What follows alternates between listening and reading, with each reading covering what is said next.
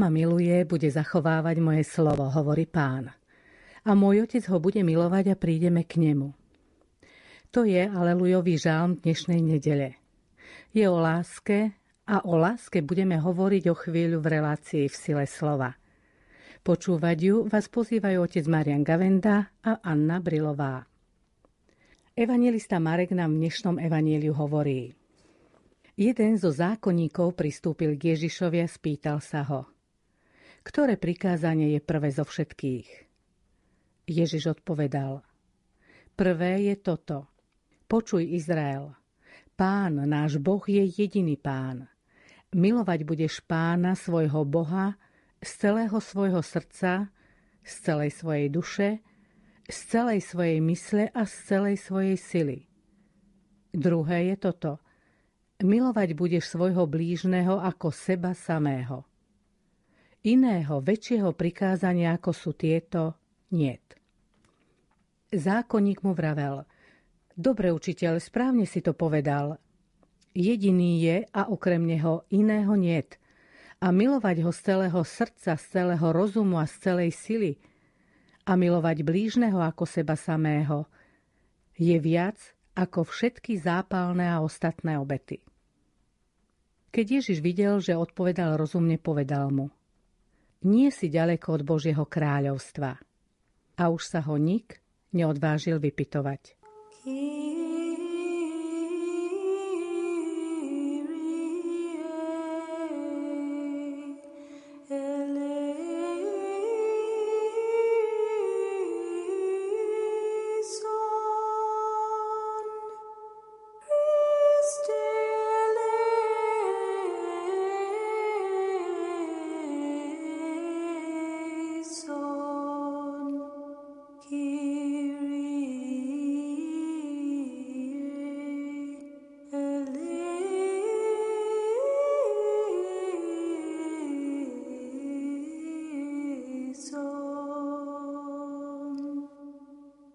Toto je evanelium o najdôležitejšom prikázaní a dnes sa budeme zamýšľať aj nad odpovedou Ježiša, čo ňou myslel. Ako začneme, otec Marian? Začal by som asi anekdotkou, ktorá je známa z rabínskej literatúry o dvoch významných rabínoch, ktorí boli aktívni práve v Ježišových časoch a to je rabín Šamaj a rabín Hillel. Jeden bol skôr taký striktný, ortodoxný, druhý bol, by sme povedali, liberálnejší. Prišiel najskôr za rabím Šamajom, pohan, a pýtal sa ho, chcem sa stať prozelitom, prestúpiť na židovstvo, ak mi celú Tóru vysvetlíš, kým vydržím stať na jednej nohe. No a Šamaj, ktorý bol tej Tóry plný, tak zobral palicu a ho zahnal preč. No tak on prešiel k Hilelovi a Hilel hovorí, dobre, tak sa postav na jednu nohu a ja ti to poviem. A povedal mu, nerob svojmu bližnému to, čo nechceš, aby on robil tebe a bol prijatý do židovstva. A hovorí mu, a všetko ostatné, čo je v Tóre, je len vysvetlenie a to sa potom naučíš. Na to je to známe strieborné pravidlo, teda v negatívnom zmysle, nerob zlé druhým ty, to zlo, ktoré nechceš, aby druhí robili tebe. Ježiš to posunul ešte vyššie do pozitívneho svetla, preto sa to nazýva zlaté pravidlo. A rob dobre druhým to, čo chceš, aby druhí robili tebe. Čiže nielen nerobiť zle, ale aj robiť dobre a tým sa to dobro šíri. Prečo zákonník vyslovuje práve túto otázku? Ježiš, e, ako vieme, priebežne veľmi často narážal na farizejov, saducejov, zákonníkov a obyčajne prichádzali oni s otázkami a ako evangelisti takmer vždy aj poznamenávajú, aby ho podchytili v reči, aby mu ublížili. E, kým toto je trošku osobitný prípad, že zákonník, ktorý počúval Ježišové reči, prišiel za ním a zdá sa, že skôr taký nadšený tými rečami chcel si s učiteľom porozprávať a vidno veľkú zhodu medzi nimi a pán Ježiš ho aj pochválil, dobre si odpovedal, tam vidieť taký ozaj súlad, čo chce aj okrem iného povedať, že aj medzi tými zákonníkmi boli aj úprimne hľadajúci a boli aj takí, ktorí naozaj povyšili tú literu a každý, kto sa im nezmestil do tých ich predpisov zaškatulkovaných, tak ho likvidovali. Na tá otázka naozaj bola opodstatnená, pretože rabíni spočítali a rozdelili Tóru na 613 zákazov a príkazov. Z toho zákazov bolo 365, toľko koľko dní v roku a 248 príkazov. kde triedili medzi ľahkými, ťažkými a menej ťažkými a za akých okolností. A samozrejme, kto sa zamotá do takýchto predpisov, tak sa vytratí tá podstata, práve to základné prikázanie. A aj kto úprimne hľadá, tak sa pýta, čo je teda to najpodstatnejšie, čo zahrania všetko ostatné. No a tá odpoveď, ktorú povedala Ježiš, jednak je to citát, prvá časť je z Deuteronómia a druhá z knihy númery, ale hlavne to bola modlitba, ktorú sa Židia modlia každý deň ráno aj večer, čiže on im odpovedal veľmi známymi slovami modlitby Šema Izrael. Počúvaj, pamätaj Izrael, že Pán Boh je jediný Boh a milovať budeš Pána svojho Boha. Židia aj nosia tí ortodoxní tzv. šema krabičku na čele, takú maličkú krabičku, kde je zvytok e, story práve s týmito slovami tejto modlitby, lebo môžeš povedala, zapíš si to na čelo aby si na to pamätal, na túto základnú pravdu. No ale, ako som povedal, ona sa občas aj vytrácala. Skúsme teraz premostiť tú otázku a odpoveď Ježiša do dnešnej doby. Narážam na dva extrémy. Buď niektorí majú to desatoro rozkatulkované do podrobností, ktoré proti čomu je aké prikázanie, kedy ťažké, kedy ľahké a už len potom argumentujú, ale toto ešte nie je ťažké a to ešte je len ľahké. No a kde si v tom ale sa snažia byť veľmi úprimnými kresťanmi, ale tá láska sa vytráca a vidíme, že to kresťanstvo nefunguje. Alebo je tu zase druhý extrém, hlavne sa majme radi, Pán Boh je dobrý, my ho máme radi, on nás má rád a žiadne prikázanie neexistuje. Jeden extrém je milný, pretože zabíja lásku, ale druhý zase je milný, že nestačí nejaký pocit lásky a robím si, čo chcem, veď Pán Boh je dobrý, ale to, že Boh je dobrý, keď rozmeníme na drobné, tak z toho vyplývajú aj určité závery, že on, keď je dobrý ku mne, miluje aj druhého a to, čo aj z tohoto prikázania lásky k Bohu, hneď vyplýva prikázanie lásky k človeku. A preto je potrebné tu hľadať ten zdravý stred, ako pán Ježiš povedal, aj keby niekto len čiarku vypustil z písma už, bude súdený, aj keď nie odsúdený, ale súdený áno, že on prišiel naplniť zákon a vnášal ducha, ale nie tak, že by odstraňoval tie jednotlivé prikázania. Tu treba ešte možno spomenúť, lebo ľudia často hovoria, ako to, že prikazovať lásku je možné, prečo Boh prikazuje lásku. Ono je to skôr také pozbudenie, pretože ak si uvedomíme, kto je to Boh, jeho nesmiernosť, tak nás naplní bázeň a Židia si tohoto boli vedomi, to bol mocný Boh to, keď my ho berieme ako takého kamaráta, tak e, je to z jednej strany pekné, lebo Boh sa nám chcel maximálne priblížiť, to vidíme na jeho synovi, ktorý bol kamarátom svojich rovesníkov, keď bol dieťa, ale zároveň je to nesmierny Boha. Kto ozaj mystici sa ponoria do tej hĺbky Boha, tak to je čosi aj hrozné nie ako zlo, ktoré naháňa hrôzu, ale mohutnosť, znešenosť, svetosť, kde človek vidí svoju hriešnosť. A to milovať budeš, by sme mohli preložiť možno podľa ducha a nie presné litery. Neboj sa milovať Boha. Boha sa dá aj milovať, alebo miluj Boha. V tomto zmysle, veď On je dobrý. A to je pozbudenie.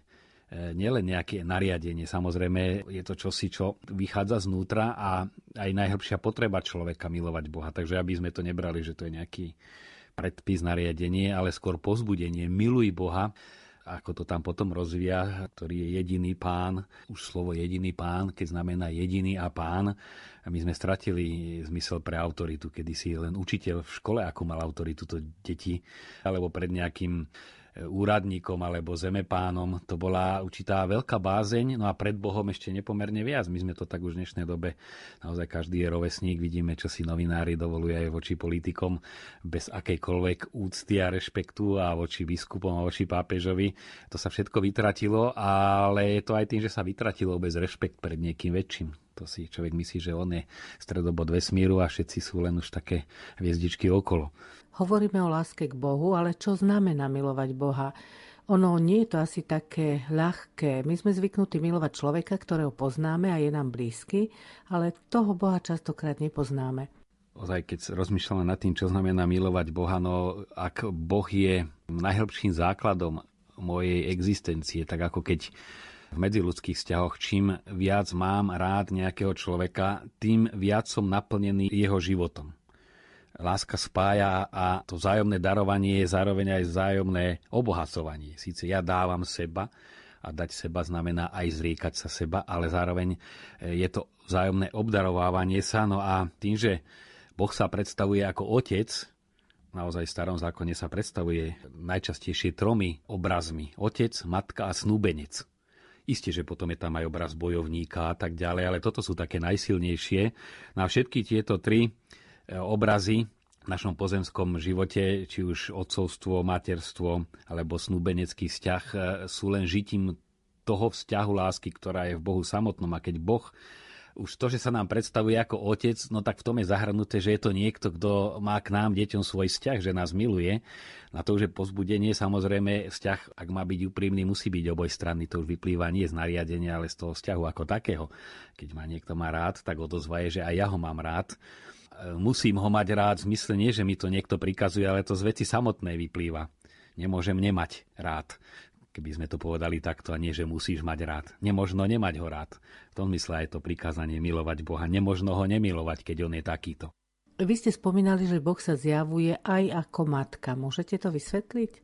Tu bol nedávno taký konflikt, e, čo sa týka procesu blahorečenia Jana Pavla I. Jan Pavel II už je blahorečený, ale prebieha aj proces beatifikačný s Janom Pavlom I. A tam dosť taký kameň úrazu, čo mu vytýkali, bol jeden jeho príhovor z mála, ktoré stihol ako pápež povedať. Ozaj on bol taký mystik typu Teresky Ježiškovej. Hovorí, že veď Boh je náš otec a dokonca matka. No a to zarezonovalo, samozrejme v rámci toho procesu to aj vyjasnili, že skutočne Boh sa predstavuje aj ako matka. Tu práve Biblia hovorí jednoznačne, on má črty otcovstva aj materstva v jednej osobe, on je osoba Boha, ten, táto, tam ani nehrá rolu, to je absolútna osoba, ktoré je zahrnuté všetko. No ale zároveň je tam aj snúbenec, kde už je ten vzťah, by som povedal, rovnosti. Predsa len ten vzťah k Bohu ako otcovi, aj materinský vzťah, že sa stará o každý detail. Boh je láskavý, milosrdný, nežný, jemný. Žalmy sú toho plné a to sme uprostred starého zákona, nie až teda v postoji Ježiša Krista, to je plné nehy. Ale je tam aj snúbenecký, kde už ozaj v tom snúbeneckom vzťahu je určitá rovnosť. E, snúbenec a snúbenica, to máme veľpieseň. Duša a Boh. To odcovstvo, materstvo skôr vyjadruje, že ozaj od Boha vychádza tá iniciatíva. Dieťa si nerozhodne, že sa chce narodiť alebo počať, ale rodičia sa rozhodnú. Je to ich iniciatíva, že majú dieťa a dieťa si nemôže vybrať, či chce byť, lebo nechce. Keď sa počne a narodí, tak je. Ale zase ten snúbenecký vzťah vyjadruje, že my sme naozaj, Boh sa nám približuje ako partnera, to je čosi obrovské, že nás berie do svojej božskej roviny. No a tu platí práve, a o tom je celé toto prikázanie lásky k Bohu a k človeku, že Človek láskou k Bohu sa zbožstvuje. Je známa zásada, že človek sa stáva tým, čo miluje. No tak kto miluje len peniaze, tak sa stáva mamonárom. To je jeho svet, to sú jeho hodnoty, o tom hovorí, o tom rozmýšľa, kvôli tomu sa namáha a to tu aj zanechá, ako hovorí pán Ježiš. No a kto miluje, tak sa stáva tak bohatým a tak veľkým, ako je ten alebo to, čo miluje. Keď má niekto rád znešenú mystiku, tak sa stáva mystikom, lebo ho to, ho to naplňa. A kto má rád Boha, tak sa zbožstvuje, lebo sa naplňa Bohom. Láska naplňa tým, koho milujeme. No a platí tu aj ďalšia zásada, že nie si tým, čím si sa nestal a čím sa nestaneš. My sa síce narodíme samozrejme a to jadro našej bytosti je už od počiatku to isté, ktoré aj teraz, ale to, kým som ja teraz v tejto chvíli, je výsledok toho, ako som doteraz žil, čiže kým som sa stával. No kto celý život len kradne, tak sa stane zlodejom alebo zase keď niekto, ja neviem, sa venuje vede, povieme, to je vedec, lebo už to, že ho vnímame ako vedca, je vysok to, že v tej vede čo si robil, alebo v športe. No a človek je teda tým celkové, komplexne, kým sa stáva priebežne. No aby sa človek stal sám sebou, aby mohol milovať sám seba a nie len svoj žalúdok a snaží sa ho naplniť, lebo aj tak miluje človek seba, že naozaj jediný jeho, ako hovorí aj písmo, jeho Bohom je brucho, no tak žije pre svoje brucho, miluje svoje brucho. A povieme si, on má rád iba seba. No nemá rád seba, lebo človek nie je len žalúdok. Človek je aj ďaleko viac. A až práve v tej miere, keď si človek vo vzťahu k Bohu uvedomí, kým je, že on je partner Boha, ale partner v láske k Bohu a Božej lásky, tak tedy sa stáva sám sebou a to znamená milovať seba, milovať aj túto svoju najhlbšiu túžbu. A potom v blížnom to isté, čo v sebe keď prídeme až do tejto hĺbky, tak tam sa nutne jedno prikázanie, teda prikázanie lásky k Bohu a prikázanie lásky k blížnemu spája. Nielen v tom takom praktickom, že áno, Boh ti odpustil, keď si niečo zle spravil, tak ty teraz odpustí nejakú tú konkrétnu drobnosť alebo aj väčšiu vec, ktorú ti druhý spraví. Ste to je praktický prejav, ale kde si v tom najhlbšom jadre človek láskou k Bohu a milovaním Boha sa naplňa Bohom a stáva sa tým, kým má byť, bohoviaste, sa zbožstvuje, lebo ho Boh naplňa a len vtedy vie milovať seba ako celok a nie len nejakú svoju chuťku alebo svoju nejakú dimenziu, ja neviem, túžbu po poznaní. Ale milovať sám seba znamená chcieť dosiahnuť naplnenie toho najhlbšieho svojho vnútra, ktoré je boské. Tak ako som už povedal, keď milujem svoje len žalúdok, tak naplňam len žalúdok, ale keď je čo si vo mne viac než iba e, žalúdok, no tak túžim milovať Boha. Milovať seba to predpokladá vedome sa to učiť. Ale toto učenie sa neznamená, že len teda, ja neviem, dopriať si správny odpočinok, lebo aj to je prejav lásky k sebe a napokon aj lásky k druhému, lebo kto nerozumne sa prepracoval, aj keď si povie, že to je obetavosť aj rodiča voči deťom alebo kňaza voči farníkom. Keď je to nemierne, tak konečnom dôsledku škodí, lebo ochorie, dostane infarkt a bude na príťaž a nie je to láska. Čiže v tomto zmysle sa treba učiť milovať seba, ale učiť milovať seba znamená práve ponárať sa do vzťahu s Bohom. A už v tom ponáraní sa, sa to v úvodzovkách učíme. To už je v tom zahrnuté. Mohli by sme byť konkrétni a povedať, čo znamená milovať v praxi? Je to cít, alebo rozhodnutie, alebo skutky? Možno odpoveď na to, čo znamená milovať, dávajú práve tie ďalšie slova z celého srdca, z celej svojej duše a z celej svojej mysle a zo všetkej sily. Inými slovami, milovať celým svojim bytím. Tam je aj odpoveď, že milovať nie je iba cít, alebo nie je iba skutky, ale je toto všetko dohromady. To je životný postoj, ktorý v určitej chvíli sa prejavuje ako len prežívanie vzťahu, stále používam paralelu medzi ľudských vzťahov, lebo to nie je len nejaká alegória, ale je to skutočne e, ľudský vzťah, ak je úprimný a hlavne ak je to vzťah lásky, tak je to už účasť na Božej láske. Čiže keď hovoríme o ľudskej láske, už hovoríme aj o Božej. Preto kto neprežíva ľudskú lásku, nevie pochopiť ani Božiu a nevie, o čom je reč.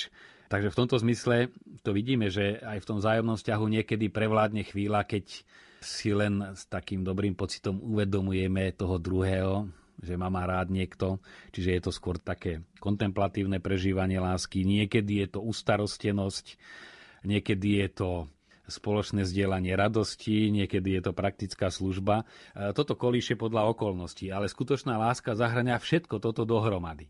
Ako vyjadrovať túto lásku k Bohu? My to robíme, len si to neuvedomujeme fakticky krížom, znamením kríža a prežehnaním ktoré zahrania fakticky tie oblasti, ktoré pán Ježiš povedal. Celej duše, svojej mysle a zo všetkej síly.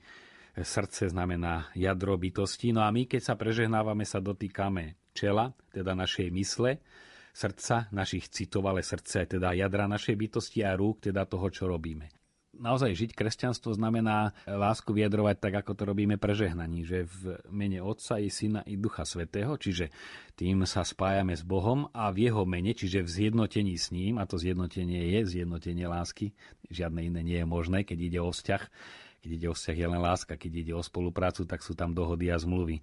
Ale vzťah je len láska a v tomto vzťahu mene Otca, Syna i Ducha Svetého, čiže v mene znamená v zjednotení s ním, ideme robiť to, čo ideme, teda prejavovať svoj vzťah k blížnemu a zároveň aj naplňať seba, čiže správnym spôsobom milovať seba. To, čo som povedal, človek sa stáva tým, koho miluje a stáva sa tým aj, čo koná. No a keď človek naozaj vo vzťahu k druhým rozvíja všetky tieto rozmery, aj praktickej služby, aj vzdielania radosti, aj súcitu a tak ďalej, tak práve tým zdieľaním, delením sa, sa stáva tým, čo zdieľa, teda sa stáva o to všetko bohatším. A kto toto nerobí, tak je to chudák, lebo je naozaj jeho život veľmi pustý. Keď sa úprimne pozrieme na našu lásku, častokrát vidíme, že je egoistická. Ja radšej používam výraz vykolajená láska, lebo láska je len jedna a láska je smerovanie, je vzťah, či už naozaj tej prajnosti, vďaky, pozornosti, konkrétneho záujmu, ale stále je to čosi, čo smeruje odo mňa k niekomu, ale tým, že to odo mňa smeruje, mňa to aj posúva. Čiže keby sme to povedali obrazne, nie, že ja stojím na jednom mieste a vysielam pocity lásky, podpisujem účty, aby som niekomu pomohol. Tá láska je aj idenie k niekomu. Vykročenie, niekedy aj fyzické, keď niekto niečo potrebuje, alebo je sám, musím ho ísť navštíviť. Čiže láska je obrovská energia ale viac než iba energia, ktorá ma posúva určitým smerom. A láska samozrejme je magnetizmus a ten je obojstranný. To aj súčasný papež hovorí v súvise s Kristovým príchodom, že to ono, to prichádzanie je obojstranné, on prichádza k ním a my smerujeme k nemu. Ideme si v ústrety. A nielen, že teda my sme tu a on zrazu z, z oblakov príde. To je, to je proces kráčania a približovania sa, aj individuálny, a niekto už môže byť úplne pri ňom, a aj zároveň ako cirkvi, ako ľudstva. Na láska je toto isté, čiže tu len keď sa to vykolají, že ja prestanem smerovať niekam a stočím to k sebe, do svojho vnútra, no tak tá sila lásky, ktorá má ísť dopredu a hnať, tak začne rozbíjať. Je to ničivá sila. To vidíme, ja neviem, parný stroj, ktorý dal do pohybu celú technickú revolúciu, že tá obrovská energia, ktorá je v obyčajnej vode, keď pod ňou zapalíme oheň a začne sa vyparovať, že z litra vody je tisíc litrov pary a tá para má tendenciu trhať všetko, no tak keď sa usmerní, tak človek žasne, že trochu vody, trochu uhlia, tá lokomotíva ide aj s 50 vagónmi, to obrovská sila. No ale keď by sa neusmerila, tak to roztrhá tá sila, ktorá môže ťahať, môže aj ničiť. Najviac ničivá je sila lásky, ktorá sa zameria na vnútro. No a tu dokazuje to medicína, dokazuje to psychológia, že človek, ktorý sa začne točiť okolo seba, zaujímať o seba, veď to máme už tie hormóny šťastia, čo je? To je vlastne tá aj biologicky, fyziologicky tá energia toho smerovania k druhému, keď sa neuvoľňuje, tak človeka ničí. Človek chátra, človek sa stáva seba stredným a už to aj prichádza choroby, depresia, všetko okolo toho fyzické, teda choroby organizmu, psychické choroby, sociálne choroby. To je všetko vykolajená láska. No a preto milovať znamená naozaj stávať sa po každej stránke aj šťastným, aj naplneným, čiže tú obrovskú energiu, ktorú Boh do nás vložil, zamerať tým smerom, na ktorý bola určená, aby nás priťahovala k Bohu, k blížnemu a v nej vlastne, keď sme nesení, aj ťahla nás samých. Akým smerom ide súčasná kultúra podľa vás? Súčasná kultúra je práve opačná. Stále dáva do stredobodu človeka a prebúdza v ňom vedome, e, väčšinou za finančnými cieľmi, tie egoistické túžby. Naplniť túžbu. To je podstata reklamy, ukázať vec vo veľmi lákavom balení, aby zobudila túžbu. To je jedna zo zásad e, vizuálnej kultúry, že nepodáva argumenty, ale zobudza túžby. Čiže nedá nejaké presvedčivé argumenty, prečo niečo je dobré, ale dá to tak lákavo, že človek potom zatúži aby som ja mal, aby som to mal, aby som. A vlastne táto kultúra je kultúra zobudzania túžob a ich naplňania, samozrejme nie zadarmo. E, každá reklama stojí veľké peniaze a zaplatí len ten, ktorý na tej reklame plánuje zbohatnúť. Len tak ako z milodarov by nikto neplatil reklamu na niečo, čo nejde predať. No a to je zahrávanie práve s tou silou lásky, ktorá človeka má ťahať k Bohu a tým ho aj naplňať Bohom, má ho ťahať k blížnemu, má ho ťahať aj v jeho osobnom rozvoji, tak súčasná kultúra, či si to uvedomíme alebo nie, aj veriacich a väčšinou si to neuvedomia a tým pádom to pôsobí, lebo čo človek neprehliadne, tak to sa tomu pôsobeniu nevyhne, upútava a úplne ničí a stáča do stredu do toho ega tieto sily lásky a tým pádom človeka likviduje. A to vidíme, že ľudia len túžia, túžia, túžia a tým, že čím viac majú, tým viac tie reklamy, túžby prebudzajú, tým sú nešťastnejší. Tu je nepriama úmera, lebo to zobudza nenaplnenosť. Cieľom reklamy je zobudiť určitú nenaplnenú túžbu. Potom ju zaplniť tovarom. Takže tu vidíme naozaj, že aj tá aktuálnosť voči dnešnej situácii, toto prikázanie znamená aj tomuto všetkému čeliť a nehľadať veci, ale hľadať vzťahy. Mnohí si myslia, že nepotrebujú Boha, že stačí byť dobrý. Čo by ste im na to povedali? No je to argument až školácky a ľudia ho opakujú, lebo si ho ľahko zapamätajú a zapamätajú si ho, pretože im to vyhovuje ten známy poukaz. A často mi to ľudia, ktorí vedia, že viem, že nechodia do kostola a chcú sa nejak ospravedlniť, povedia, viete, no ja síce tomu kostolu moc nedám, ale snažím sa byť dobrým človekom. A myslím si, že je to lepšie, než tí, čo tam každý deň chodia na príjmania a hneď len čo vyjdú z kostola ohovárajú a nevajú sa. No isté, vždy je to lepšie keď to zoberieme striktne, ako je to povedané, vždy lepšie byť dobrým človekom, než ísť na príjmanie a potom ohovárať. Ale je v tom samozrejme aj e, veľký seba klam, pretože nie všetci, čo idú na príjmanie, vyjdú z kostola a ohovárajú. To je jedna vec. A druhá hlavne vec je, čo znamená byť lepším človekom. No a my to tu vidíme v týchto mesiacoch a rokoch, to začína praskať na každom kroku, že naozaj človek sa nemôže stať ani len, že dobrým človekom, vôbec človekom, pretože k tej ľudskosti nepatrí len rozum a vôľa, ale patrí práve schopnosť milovať a to je otázka vzťahu predovšetkým k Bohu a človek, aby bol tým, kým má byť, teda zbožstveným, potrebuje milovať Boha, nájsť si k nemu vzťah. Tak ako znova na tej ľudskej rovine človek je nešťastný, keď nenájde niekoho blízkeho. V tomto zmysle musíš mať niekoho, nie že ti to nariadujem, ale ty to potrebuješ. Človek bez vzťahu k druhým hynie.